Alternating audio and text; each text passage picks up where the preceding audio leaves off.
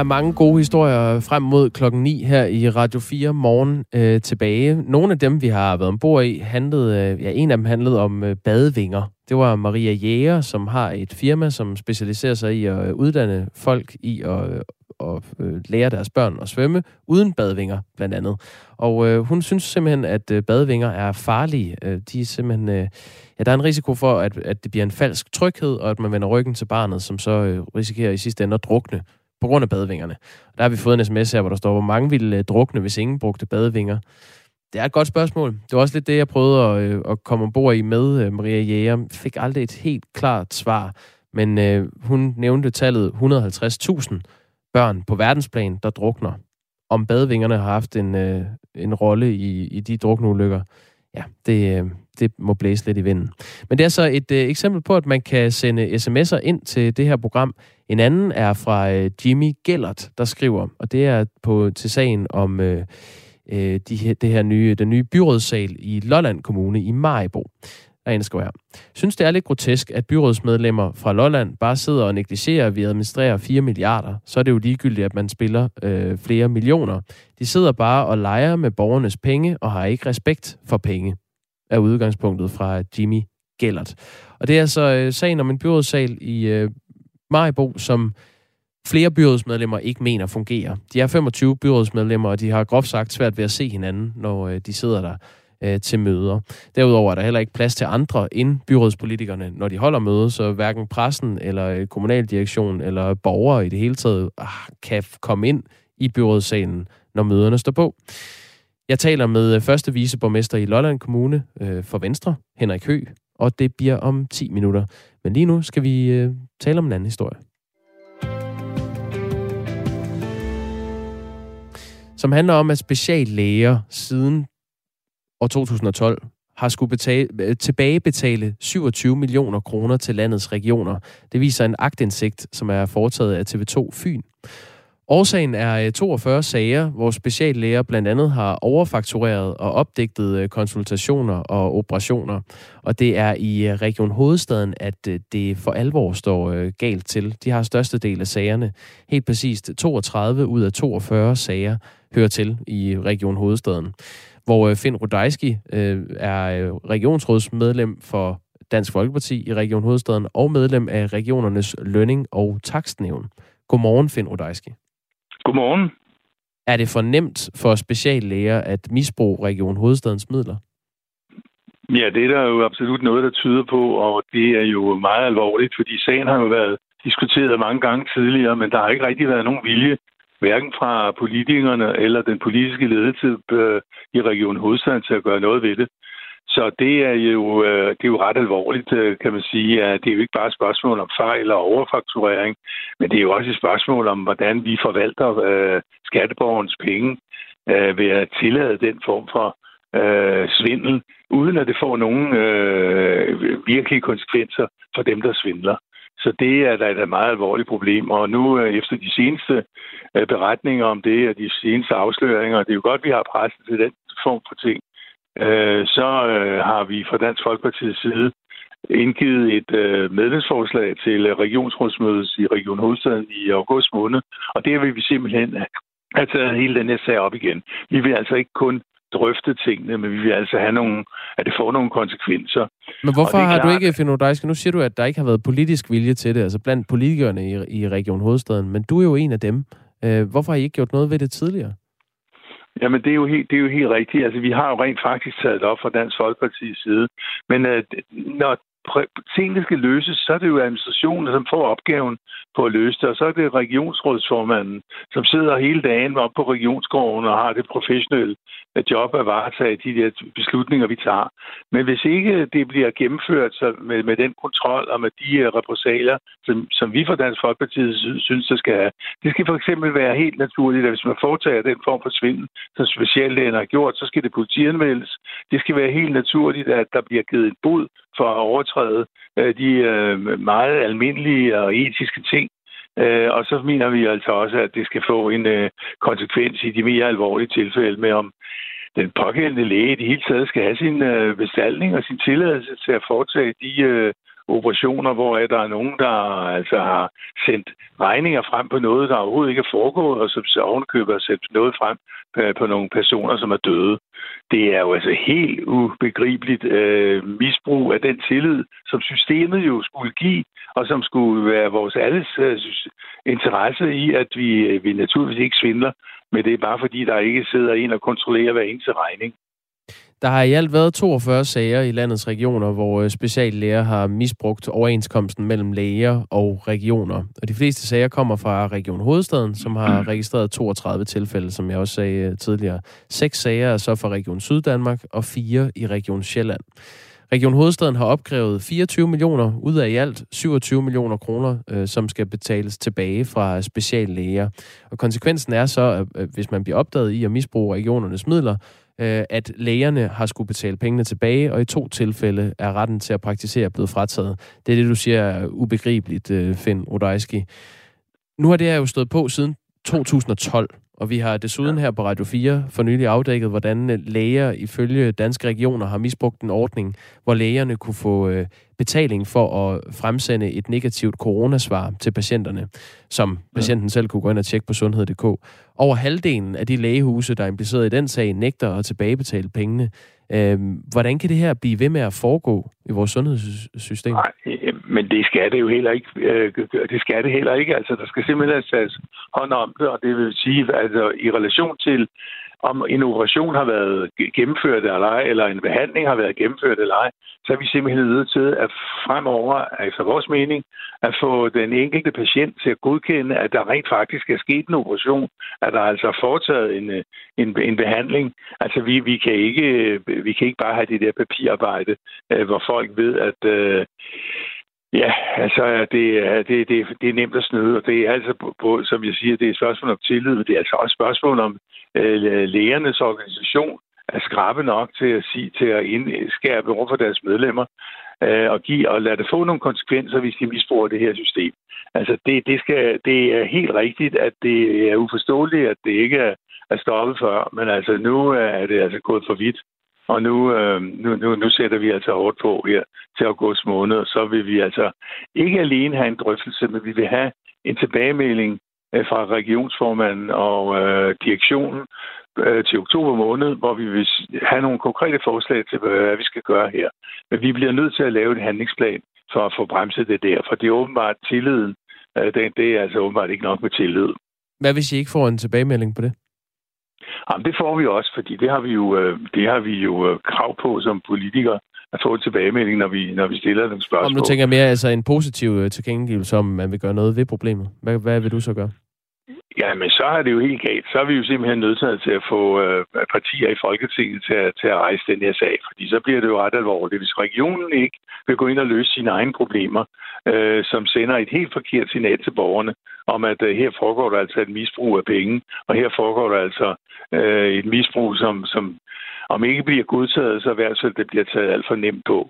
Så, så er det en helt anden alvorlig sag. Så jeg regner med, at øh, et flertal af regionsrådets medlemmer at de vil se øh, fornuftigt på det den her gang. Øh, og, og, og ikke mindst, fordi der er altså valg til november måned. Og så er øh, mange politikere næsten villige til alle ting. Det var en god udgang på det interview, øh, Finn Odejski. Tak fordi du var med. Du er velkommen. Altså regionsrådsmedlem for Dansk Folkeparti i Region Hovedstaden og medlem af regionernes lønning- og takstnævn. Klokken er 14 minutter over 8. Nummeret herind er 1424, og man starter beskeden med R4 et mellemrum, hvis man øh, gerne vil i kontakt med mig. Det vil øh, René fra Mors. Han skriver, vi skulle kvæles i fodbold under EM. Hvor er omtalen af Tour de France? Det har måske ikke radioverdens interesse. Øh, godmorgen, René. Jo da. Vi øh, kommer til at tale med kyllingen, Michael Rasmussen, om øh, den store præstation, dansk, med set med danske øh, briller og klaphat. Og det gør vi om 8 minutter. Så hvis du lige bliver hængende lidt, der kommer jo et interessant interview nu, det kan du også øh, høre med. Og så kommer der så Michael Rasmussen om Tour de France. Sådan kommer vi omkring det hele den her mandag morgen. Kvart over 8 er klokken blevet nu. Byrådet i Lolland Kommune har fået en ny byrådssal, som er indrettet i det gule pakhus i Maribo og har kostet 12,5 millioner kroner at sætte i stand. Der er bare nogle øh, problemer med den her nye byrådssal. Jeg sidder her med øh, nogle billeder af det møde, der er blevet afholdt i byrådssalen. Og det viser, at øh, der er simpelthen mangel på plads. Øh, når de 25 byrådsmedlemmer har klemt sig ind i sådan en hestesko-formation, så øh, er det svært at presse andre ind. Det kunne være øh, journalister eller øh, borgere i, i Lolland, som har lyst til at overvære det her møde, eller kommunaldirektør. Det er der næsten ikke plads til. Derudover så har de her politikere svært ved at se hinanden, fordi der er store træstolper i midten af salen, som blokerer for udsynet. Leo Christensen er fra lokallisten Lolland, og han siger sådan her om den nye byrådssal. Jamen, det er faktisk selve processen, jeg er utilfreds med. Altså, en ting er, at øh, vi kommer til at bygge noget, der ikke dur. Det kan jo ske. Men en anden ting, det er at øh, gå i panik, som borgmesteren jo helt tidligt har gjort. For det er det samme hver evig eneste gang, at han havner ind i et eller andet problem. Så starter det med, at han prøver at benægte overhovedet af et. Og ved at løse det her problem, ved at lade være at sige, at, at, at det her det er en byrådssal, det er jo ret til grin. Altså, jeg synes, det er sådan lidt øh, arrogant. Altså, så lød det fra lokallistens byrådspolitiker Leo Christensen fra Lolland Kommune, da han øh, medvirkede her i programmet tidligere på morgenen. Henrik Høgh er første viceborgmester i Lolland Kommune for Venstre. Godmorgen til dig. Godmorgen. Ifølge Lolland Falsters Folketidene er byrådspolitikere fra Dansk Folkeparti, Enhedslisten, Lokallisten, øh, den liste, der hedder Din Stemme, og så øh, også dit eget parti, Venstre, utilfredse med den her nye byrådssal. Henrik Høgh, hvorfor har I brugt de her 12,5 millioner skattekroner på en byrådssal, hvor byrådsmedlemmerne ikke kan se hinanden? Ja, vi må konstatere, at vi stod med en gammel lagerbygning, som var totalt fredet, som ligger lige øh, på vores torv i, i bymidten. Vi havde ikke en mulighed end at renovere den. Så var der desværre nogle byggerådgiver og administration, der fandt på, øh, at øh, første salen kunne bruges som byrådssal. Og det må vi sige, det er nok ikke nogen, øh, nogen god idé. Men vi står nu heldigvis med en øh, flot lærerbygning, og så må vi vist konstatere, at på første sal, der har vi en rigtig god møde- og konferencesal, men det er bare til færre personer end 25. Øh, som byrådssal, der er den ikke særlig godt egnet. Vil det sige, at du lægger byrådssalen i graven nu?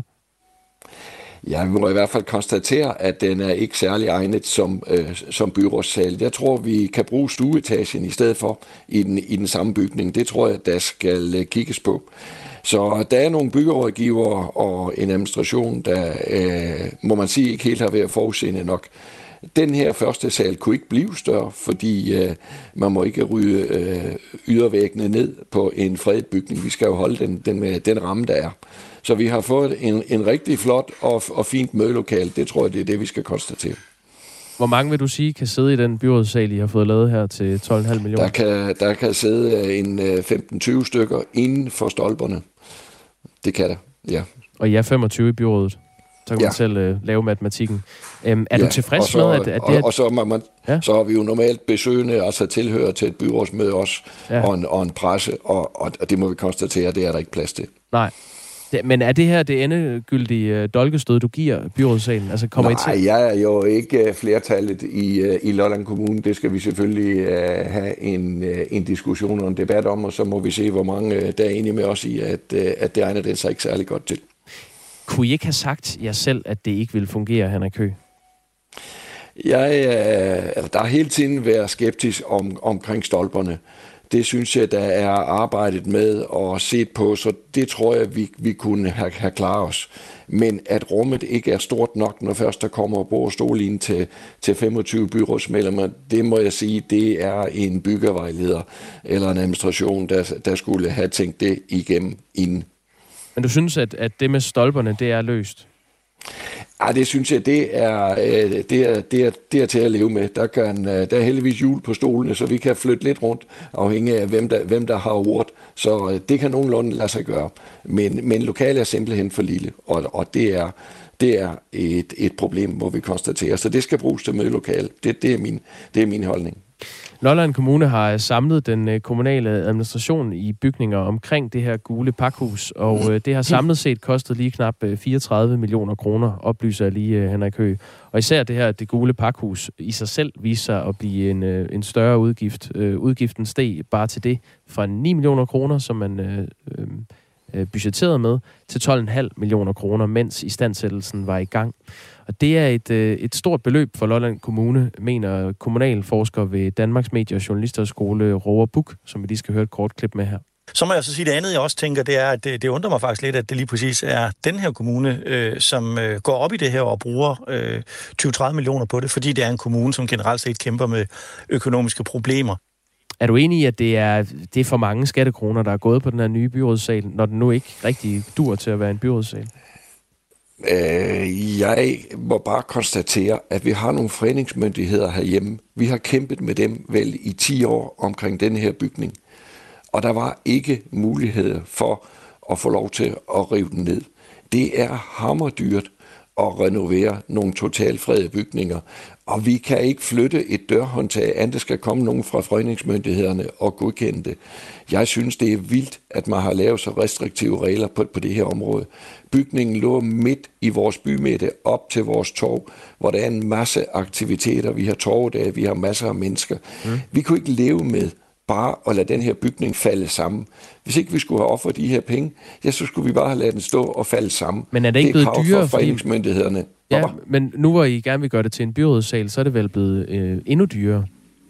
Nej, det er tale om, at der var en tagkonstruktion, der skulle støttes af bygningerne. Selve konstruktionen i bygningen kunne ikke holde længere, så der skulle laves nogle nye fundamenter under alle de der store stolper, der er i den, i den her bygning. Og der skulle man altså meget længere ned, end, end man havde regnet med, for at kunne understøtte selve konstruktionen i bygningen.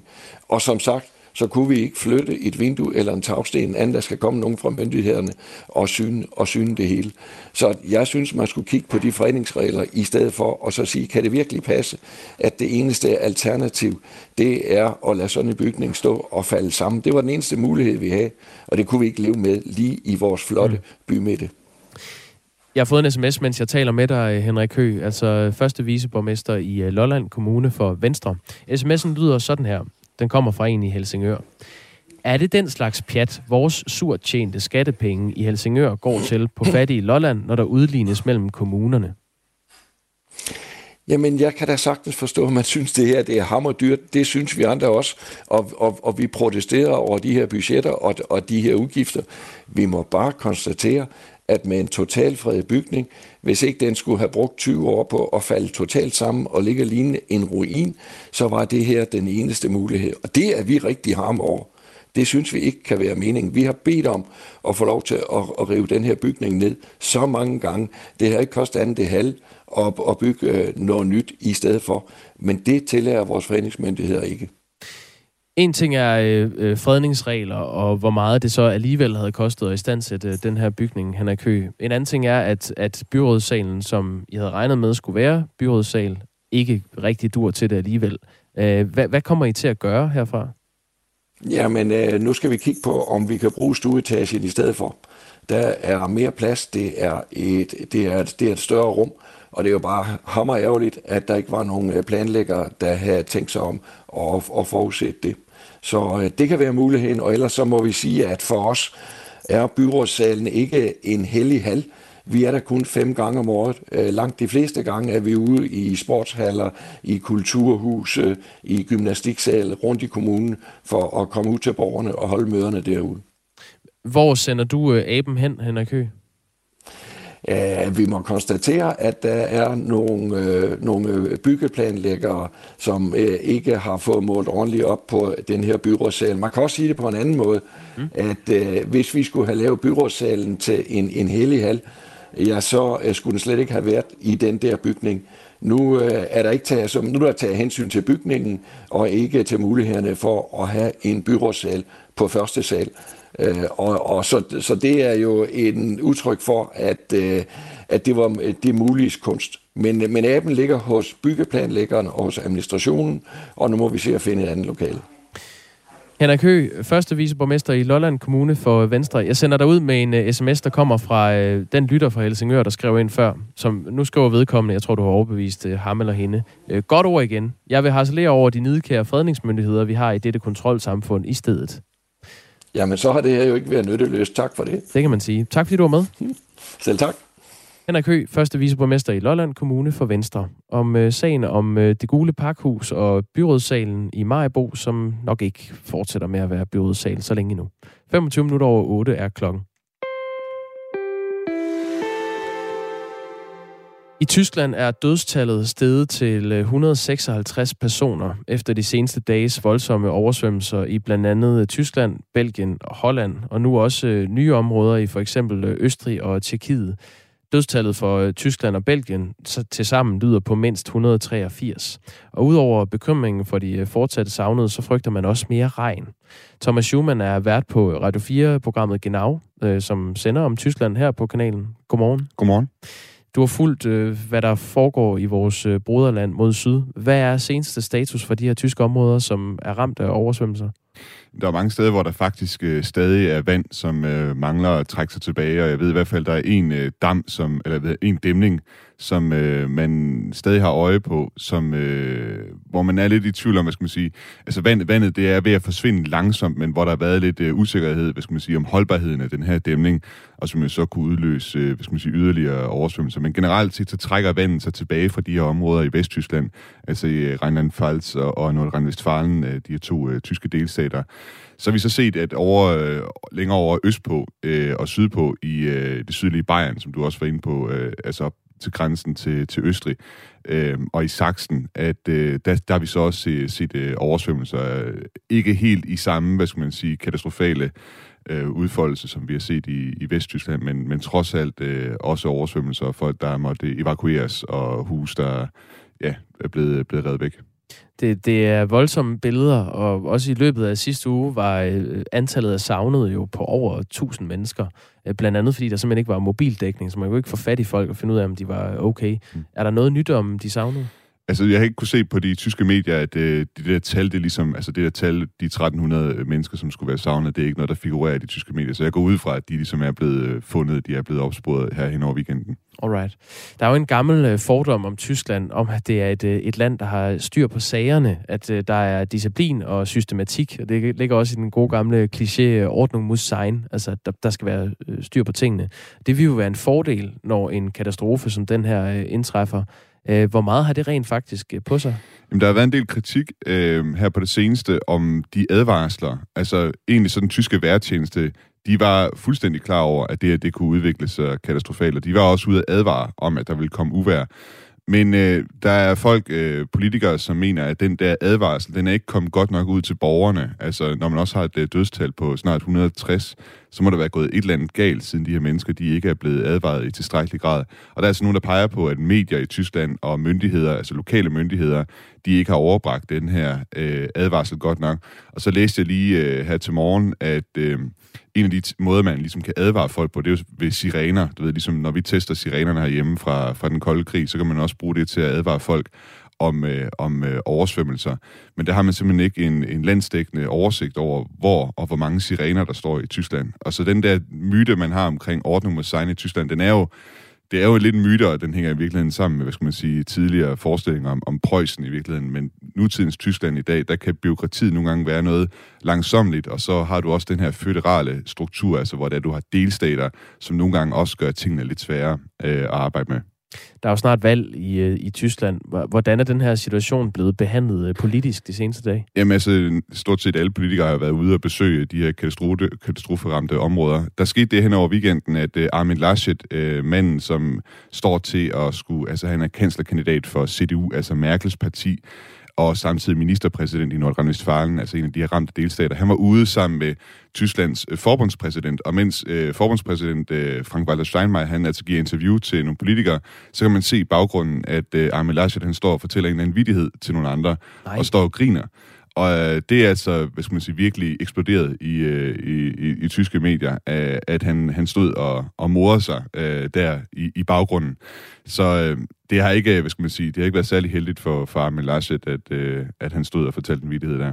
Det er en øh, meget øh, beklagelig situation. Thomas Schumann, øh, 30 sekunder tilbage her. Jeg tror, vi må sige øh, tak, fordi du kommer ind og belyser situationen. Velbekomme. Øh, altså vores øjne på, hvad det er, der øh, sker syd for øh, den danske grænse i øh, Tyskland lige nu. Det er det, man godt kan kalde en, øh, en fuldbyrdet katastrofe. Okay. Øhm, På den anden side af de nyheder, der kommer om øh, 10 sekunder, skal vi tage en debat om det ord, som er blevet aktualiseret igen i en kryds og tværs i den forgangne uge. Det er ordet nærepiger.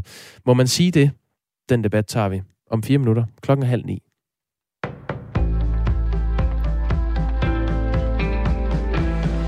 To ud af tre japanere tror ikke, at, at OL kan afholdes på en sikker måde. Det viser en ny undersøgelse, der i dag er offentliggjort i avisen Asahi Shimbun, ifølge nyhedsbyrået Reuters. 68 procent mener altså ikke, at øh, arrangørerne de har evnerne til at kontrollere coronasmittetilfælde. Og lidt over halvdelen af japanerne er helt imod, at OL skal afvikles, mens 3 ud af 4 svarer, at de er enige i beslutningen om, at lejene bliver uden tilskuere. I weekenden dukkede de første corona, tilfælde af coronasmitte op i OL, byen i Tokyo, hvor to atleter og et stabsmedlem blev testet positiv.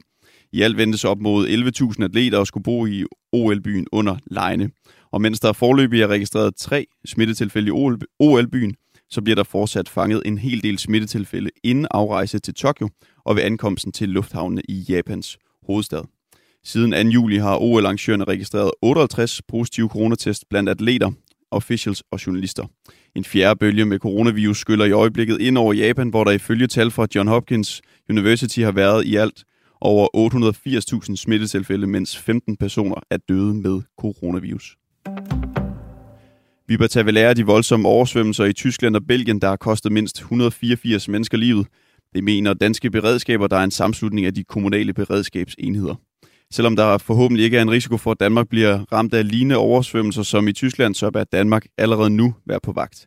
Sådan lyder det for Bjarne Nigård, som er sekretariatchef ved Danske Beredskaber. Han peger samtidig på, at klimaforskere mener, at værhændelser som dem i Tyskland vil ske oftere i fremtiden. De fleste eksperter peger på, at de her vejrhændelser vil komme hyppigere, og de vil være voldsommere end det, vi kender i dag. Så det betyder, at oversvømmelser måske vil være med større vandmængder, end vi har tænkt øh, os til tidligere, og skybrud måske vil komme med endnu mere regn, end, øh, end det vi har set tidligere. Bjarne Nigård mener derfor, at beredskabet i Danmark skal have flere ressourcer, så det er klar til fremtidens udfordringer. Han kan dog ikke sige præcis, hvor mange penge der er behov for. Men danske beredskaber vil bruge eventuelle ekstra penge til både udstyr og øvelser. Det var kraftige skybrud, der onsdag ramte det vestlige Tyskland og Belgien, og skybrudene de er senere forårsaget oversvømmelser, ødelagt veje, ejendomme og så det tvunget folk til at evakuere fra deres hjem. Derudover, derudover har det altså kostet 184 menneskeliv. Hundredvis er blevet kvæstet, og mange er stadig savnet efter oversvømmelserne, og Tysklands kansler Angela Merkel sagde i weekenden, at Tyskland skal blive bedre til at håndtere klimaforandringerne. Rejser til Norge frarådes nu for fire danske regioner. Det betyder, at rejsende til landet skal i karantæne ved ankomst til Norge. Derudover frarådes nu alle ikke nødvendige rejser. Det fremgår af ministeriets hjemmeside kort efter midnat til i dag. Det er kun øh, Region Syddanmark og Grønland, der har undtaget karantænekrav, så turister fra Region Hovedstaden, Sjælland, Nordjylland og Midtjylland skal altså nu i selvisolation, når de rejser ind i Norge. Karantænen var som udgangspunkt i 10 dage. Man kan dog bryde karantænen, hvis man bliver testet negativ i en PCR-test på 7. dagen. Er man færdig vaccineret mod covid-19, kan man dog stadig rejse ind i landet uden at gå i karantæne. Det samme gælder, hvis man har været smittet med covid-19 inden for de seneste 6 måneder. Udmeldingen om de ændrede rejserestriktioner kom fra den norske regering fredag, og det sker altså i kølvandet på, at Danmark i den seneste uge har oplevet et stigende antal smittet med coronavirus. I den sydvestligste del af landet mest tørt og ret skyet. I resten af landet nogen eller en del sol de fleste steder, men stedvis også perioder med mange skyer og mulighed for enkelte byer. Temperaturerne er mellem 18 og 24 grader i dag, og der er svag til jævn vind fra vest og nordvest ved kysterne stedvis op til frisk vind. Det var nyhederne her på Radio 4 med Christoffer Christensen. Jeg er tilbage igen om en halv times tid.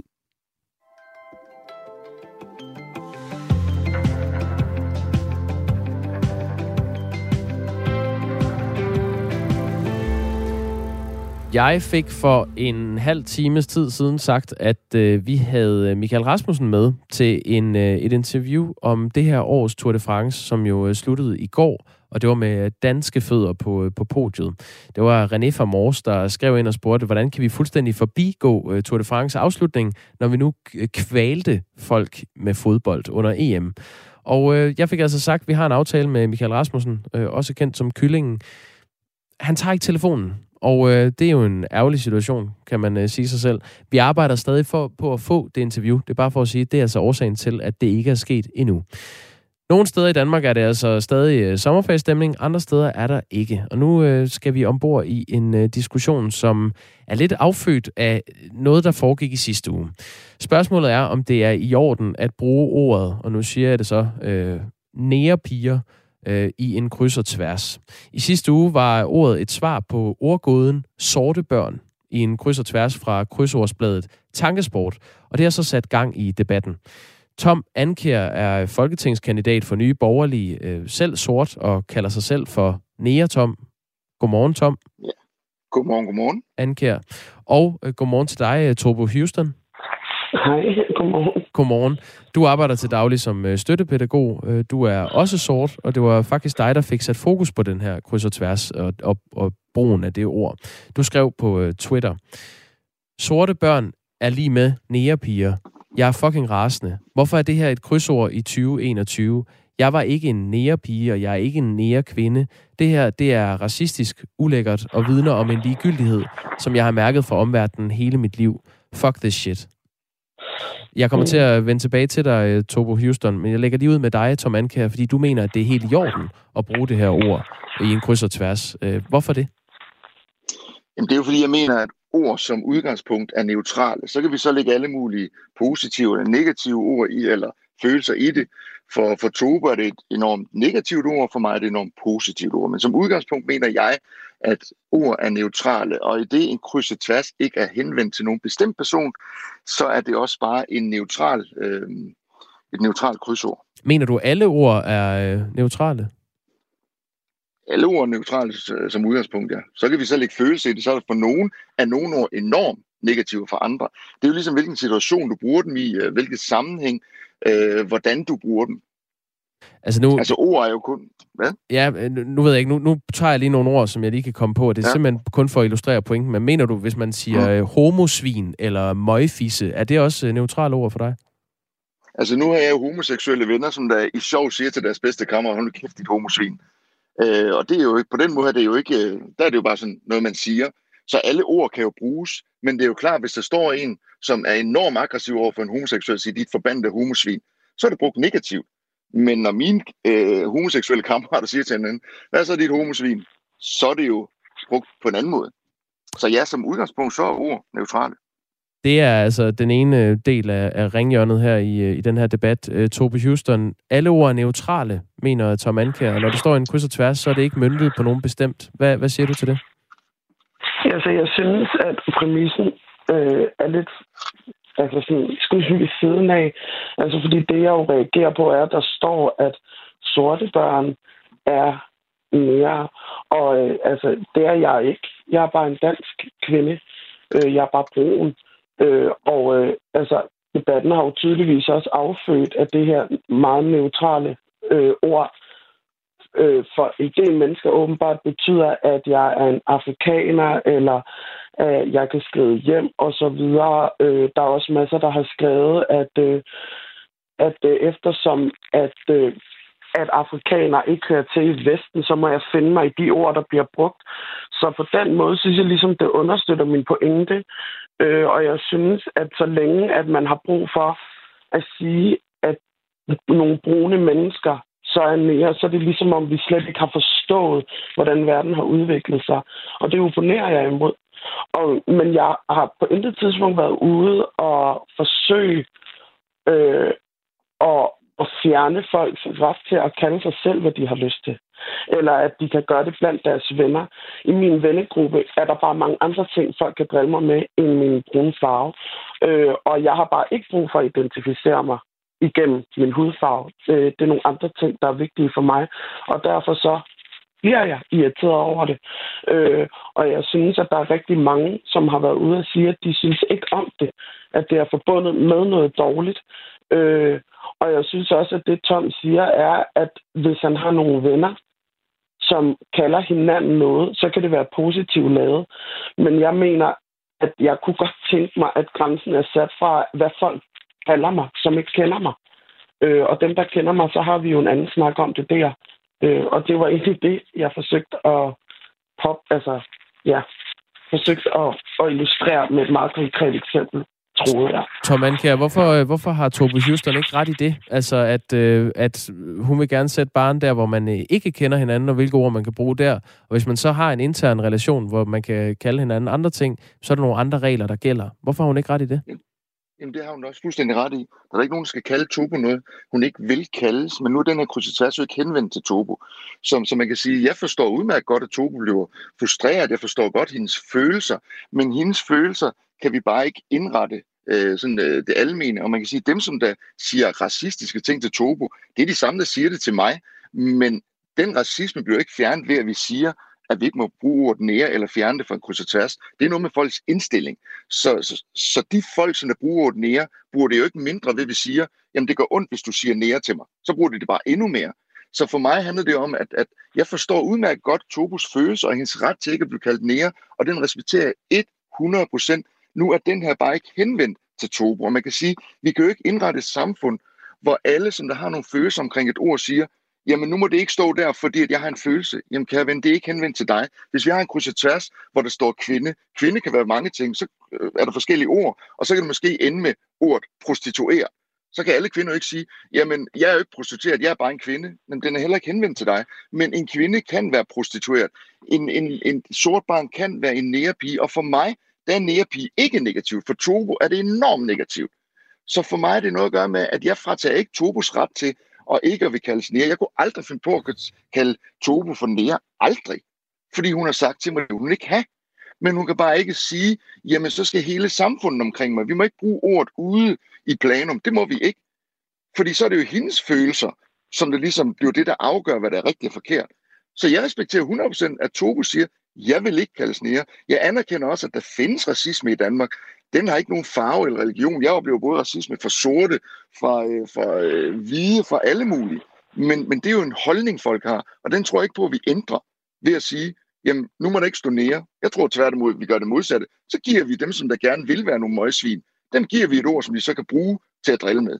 Nu, nu øh, fik jeg sagt før, at du øh, også er politiker, Tom Anker. Øh, du er medlem ja. af øh, Nye Borgerlige, og din mm. formand, øh, Pernille Vermund, har jo også været i medierne og forsvarer brugen af ordet perker. Synes du også, det er okay at bruge mm. det ord?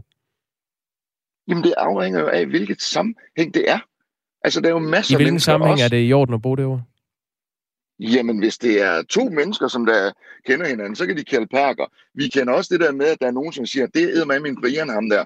Det betyder ikke, at alle Brian er idiot. Det er sådan en eller anden ting, man har sagt. Så er der nogen, der siger perker. Altså, vi kan jo ikke have et samfund, hvor der ikke bliver brugt skældsord. Skældsord, der opstår af forskellige årsager i forskellige situationer. Du kan sige, en, en idiot. Du kan sige idiot positivt, du kan sige idiot negativt. Så for mig handler det egentlig mere om det der med... Hvornår kan, kan man begynde... sige uh, idiot positivt? Det kan man da gøre på arbejde, hvis det er en, der kvar siger, hold kæft, din idiot. Men er det ikke, det, så, det du så, refererer til, er det ikke sådan en intern uh, humor? Altså, der kan vel også være nogen, der, nogle venner, der har det sjovt med at gå og, og slå hinanden, uh, sådan give en lussing en gang imellem, men der har vi jo regler for, at det, det skal man ikke gøre ude i samfundet. Giver det ikke Nej, meget god mening hele, også at have de regler for, for sproget? Hele tanken, om, hele tanken om, at vi vil have sådan et samfund, hvor vi, hvor vi ikke kan udtrykke vrede, hvor vi ikke kan udtrykke surhed, hvor vi ikke kan udtrykke frustration. Altså, når jeg går ned gennem byen, og der er en eller anden, som jeg oplever meget ofte faktisk, af anden etnisk herkomst, meget ofte øh, mellemøstlig mellemkomst, som der er racistisk over for mig, og, kilder, og kalder mig næresvin eller nikker eller et eller andet, så er det klart, at jeg siger, nu kæft, din perker. Men det betyder ikke, at jeg synes, at alle er perker. I den situation er det det, jeg bruger for at udtrykke min vrede, fordi det synes jeg, du er. Så det der med at, at, at fuldstændig rense et, et, et, et sprog for ord, fordi vi tror, vi kan gøre det. Prøv at vi lever i en verden, hvor folk er uenige, hvor folk de er sure på hinanden. Og så er det jo en interaktion mellem to mennesker, hvor man på en eller anden måde skal finde ud af, hvordan agerer vi her? Jeg kunne for eksempel aldrig finde på bare at kalde en nære, som ikke vil have det. Men hvordan... Ja, okay. Jeg tror, vi skal over til Tobo Houston. Hvad, hvad, hvad tænker du om det, du hører her? Jamen, jeg tænker, at, at det øh, eksempel, som Tom lige har brugt, er jo præcis det, jeg forsøger at sige. For han har lige startet med at sige, at ordet er neutrale, og bagefter så siger han, at hvis han nu er sur en netto, så bruger han lige præcis ordet perker. Og det er jo faktisk det, jeg mener. Ordet er ikke neutralt. Så kan man jo tage ordet til sig, og man kan jo så øh, du ved, tænke, jeg vil forsøge at tage magten fra mig, og så selv bruge ordet. Det tænker jeg, at blandt andet af noget, som homoseksuelle har gjort, og ved at tage bøse tilbage til dem og prøve at tage magten frem. Men altså, hvis der var en, der råbte øh, dumme mere af mig ned i netto, så vil jeg ikke mm. først tænke, gud, sikkert er et neutralt ord, det vil jeg lige forsøge at finde ud af, hvad der egentlig lå bag. Og det er jo præcis som Tom siger, man skal have lov til at udtrykke sin vrede. Okay, og det bruger han så blandt andet de ord til. Og jeg Må synes, at det er noget underligt noget, at, at på alle andre ting her til lands, der kunne vi godt tænke os at være et forgangsland. Der er vi helt pjattet med, at vi kan udvikle os, at vi rykker os osv. Men det, der for mig også er, det er, hvad vil det sige at være mere? Altså for Tom vil det, er det en del af det at være sort, men for mig er det ikke en del af det at være sort. Altså, øh, det at være mere, altså jeg tror, at det jeg kan fornemme, i hvert fald igennem alt det her debat, det er, at når folk siger til mig, at jeg er nære, så er det noget med, at jeg kommer et andet sted fra. Altså, Øh, og det synes jeg er noget underligt når Det er 2021, der er enormt mange brune mennesker alle mulige steder i verden. De kan ikke bare rejse hjem. De er bare hjemme. Altså. Øh, så det er også det, hvis du gerne vil kalde mig et eller andet, øh, øh, så find ud af, hvem jeg er. Og hvis du bare gerne vil være sur og vred, jamen så understøtter du præcis min pointe, at så er det jo bare et skældsord. Og altså, der er jo steder, hvor man ikke bruger skældsord. Altså, jeg kan jo heller ikke råbe, hvad jeg vil til politiet, så vi har jo regler derude. Og Tobi vi har Houston, jo altid øh, været ja. dygtige til at udvikle os. Mens jeg, jeg taler med jer to, så har jeg fået nogle sms'er, og nu læser jeg lige et par stykker af dem op. Øh, De er primært til dig. Den her, den kommer fra Connie, der lytter med fra Køge. Nu må det snart være nok med alt det, man ikke må sige. Nogle personer vil være sarte for at være sarte, og måske skabe uenighed mellem folk, er hendes synspunkt. Og Tine lytter med fra Hirtals og siger, Godmorgen, jeg forstår ikke, det er så slemt at bruge ordet. Jeg bruger det stadigvæk, men er absolut ikke racist. Men det er jo efterhånden ikke til at finde hoved og hale i, hvad man må sige eller ikke må sige, før nogen føler sig krænket. For man kan jo knap nok slå en prut, før en eller anden snakker om krænkelse, skriver øh. Tine. Det må du godt Men kommentere på. jeg, må jeg, altså sådan, til at starte med har jeg brug for at sige, at jeg har intet sted skrevet nogen er racister.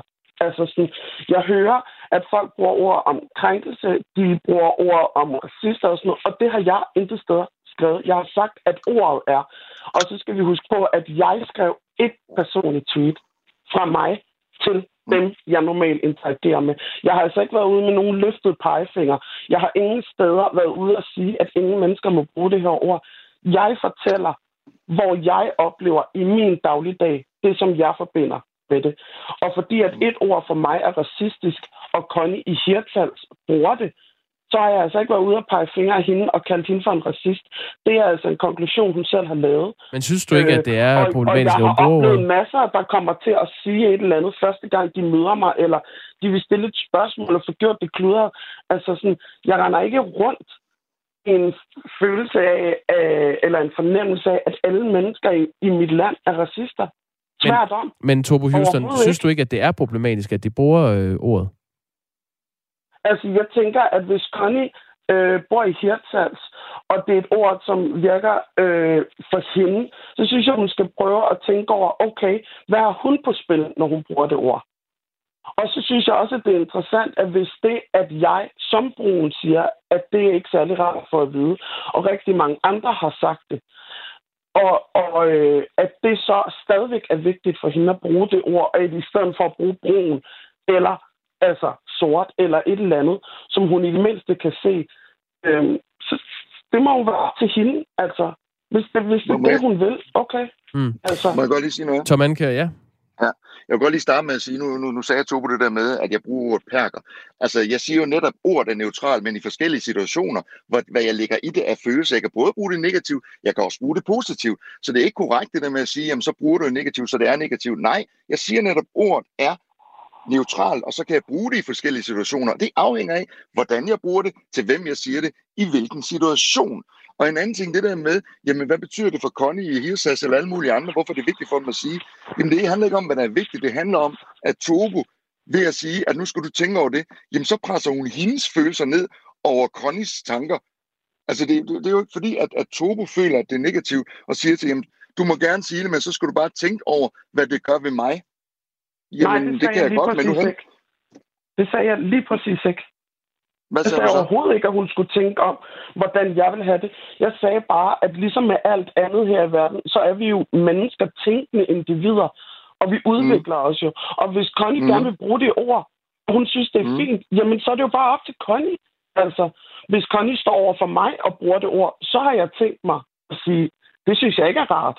Og så regner jeg da med, at Connie så enten vil sige sådan, Nå, så vil jeg da prøve at lade være, og hvis hun sådan partout holder på at kalde mig nær, så tror jeg bare, jeg vil sige, at samtalen var slut. Men jeg siger lige og det forstår når hun jeg også. sidder i Hirtshals, så har hun da det frie valg. Jeg siger Men- bare men- min men mening, det er en del af det.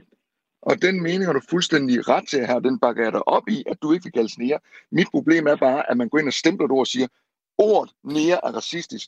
Nej, det er racistisk for dig, men det er ikke ubetinget racistisk. Men, men og Tom, derfor kan du ikke Tom, dømme du alle, der siger det ud fra det. da du postede min holdning, så tog du ja. mit tweet, så vi er enige om, at jeg har altså ikke været ude på nogen talerstol, peget ud over det danske folk og sagt, jeg har fundet et ord her, som er racistisk. Hvilket betyder, at I alle sammen er racistisk. Jeg har sagt, Ah, men det nu må her, vi jo bare det var indrømme, min oplevelse. Det er det, jeg skriver, ja. jeg har oplevet igennem mit liv. Ja, og så skriver du Er vi enige en om, at jeg aldrig har som- talt på vegne af andre? For jeg synes nemlig, at den her tankegang om, at hvis en brun siger noget, så taler hun på alle de brunes vegne, det er simpelthen ikke rigtigt. Jeg har talt for Nej, mig men, selv. men, jamen, prøv at, I et, et tweet Twitter er jo, prøv at, Twitter er, om vi vil det eller ej, 2021's talerstol. Du stiller dig offentligt og siger, og så kommer du med postulat og siger, at nære, det er et racistisk ord.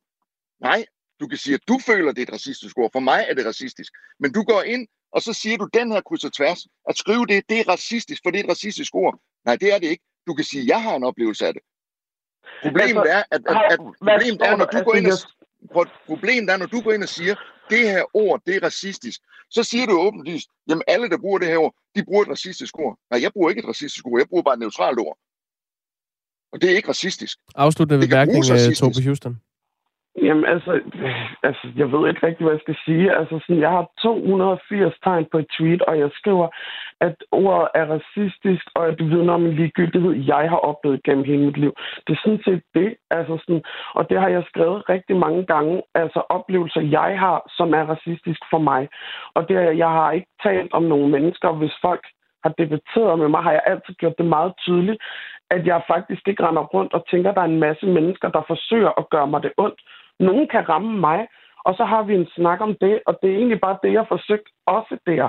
Altså, jeg er ikke i gang med med en at afslutning til? nogle Ej, vi, øh, over nogle andre. Det, det er bare mit take på, hvordan det er at være mig som brug. Men hvorfor kan det så ikke stå i et krydsord 2021? Øh, Det, det kan tror jeg det simpelthen ikke i Tom Anker. 2021? Det, det, det er en afsluttende bemærkning, som bliver et spørgsmål, der åbner for en uh, debat, som vi nu har taget i uh, et kvarter. I skal have tak for, at I begge to var med. Selv tak. Ha' en god dag. I lige måde.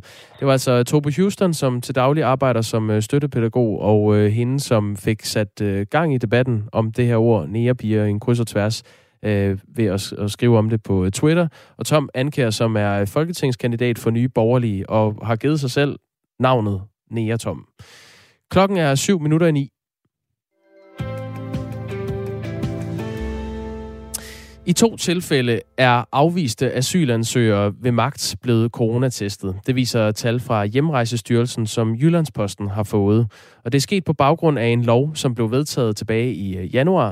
Det er en lov, som skal forhindre, at afviste asylansøgere kan forhale deres hjemsendelse ved at modsætte sig og blive coronatestet. Markus Knudt er udlændingeordfører for konservative. Godmorgen. Godmorgen. Du siger til Jyllandsposten, at det er et hårdt middel at tage i brug, altså tvangstestning, men at det er nødvendigt. Hvorfor er det det? Jamen det, det er det, fordi vi, øh, det, er en, det er jo en topprioritet for os at få afvist, eller altså, hjemsendt flest mulige øh, afviste asylansøgere. Og, og vi ser jo desværre nogle øh, afviste asylansøgere bruge øh, nogle, nogle meget voldsomme redskaber, øh, skabe problemer på flyveren osv., øh, fordi de nægter at blive, blive hjemsendt. Øh, nu ser vi jo så nogen, der, der så også nægter at lade sig øh, coronateste i, i et forsøg på, på øh, ikke at blive sendt hjem. Øh, og der må man jo så i yderste konsekvens tvinge dem til, til at blive coronatestet. Men, men det der med at tvinge folk til noget, er jo ikke noget, øh, vi, vi er glade for. Men altså, det, det, det bliver jo så en nødvendighed i de tilfælde, hvor folk simpelthen nægter at lade sig coronateste i et forsøg på at blive i Danmark. Kunne du se andre øh, situationer, hvor tvangstestning vil være okay? Uh, ikke umiddelbart. Uh, altså, det er, jo, det er jo noget, som man gør i, i de her særtilfælde, når det gælder afviste asylansøgere, uh, men man bruger jo så også tvang i en række andre tilfælde, når det gælder afviste asylansøgere. For eksempel kan du tvinge en afvist asylansøger ombord på en, på en flyver sammen med, med, med politibetjente. Men det er jo noget, vi, vi helst ikke gør. Uh, men, men som sagt, øh, når det er sådan, man, man har fået afslag på, på, på ophold i, i Danmark som asylansøger, jamen, jamen så skal man tilbage til sit hjemland. Så nytter det ikke, at man nægter at gå ombord på flyveren, eller nægter at lade sig coronateste.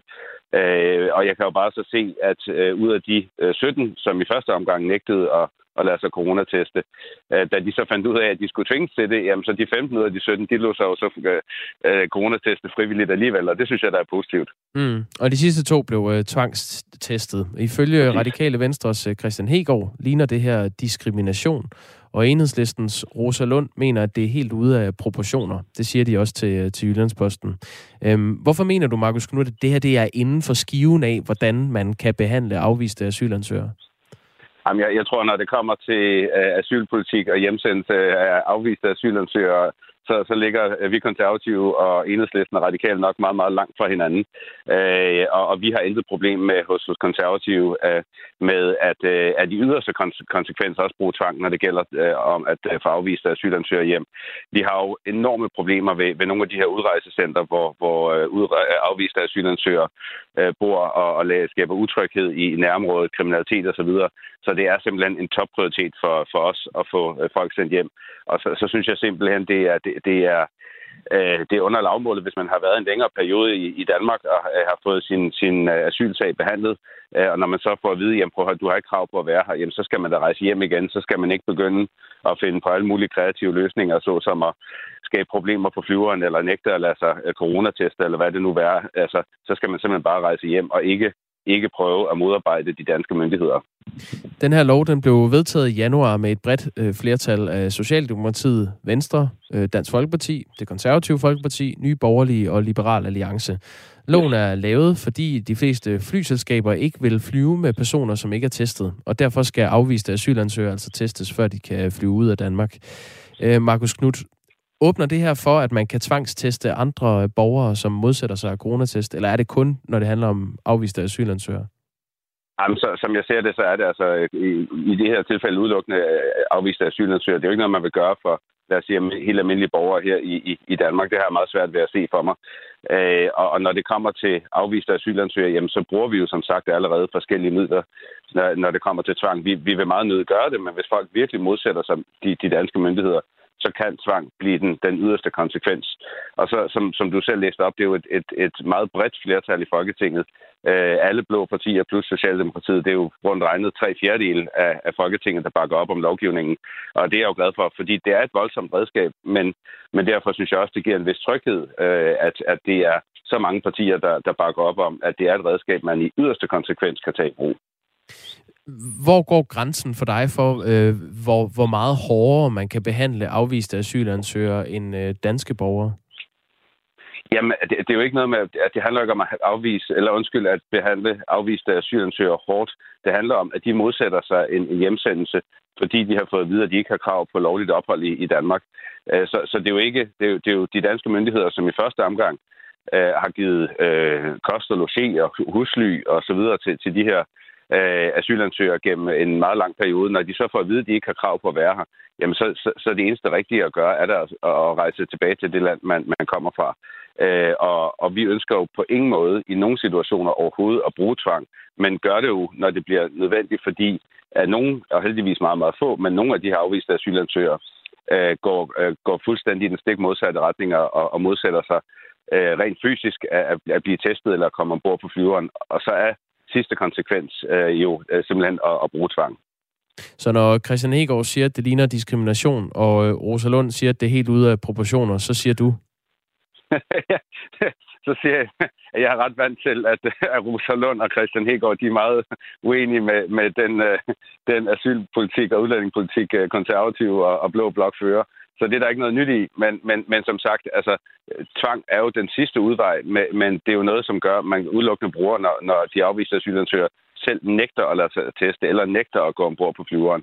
Øh, så, så, så må de myndigheder, de danske myndigheder altså også have de nødvendige redskaber øh, til at tage i brug, så de her mennesker kan komme øh, tilbage til det land, de nu engang kommer fra.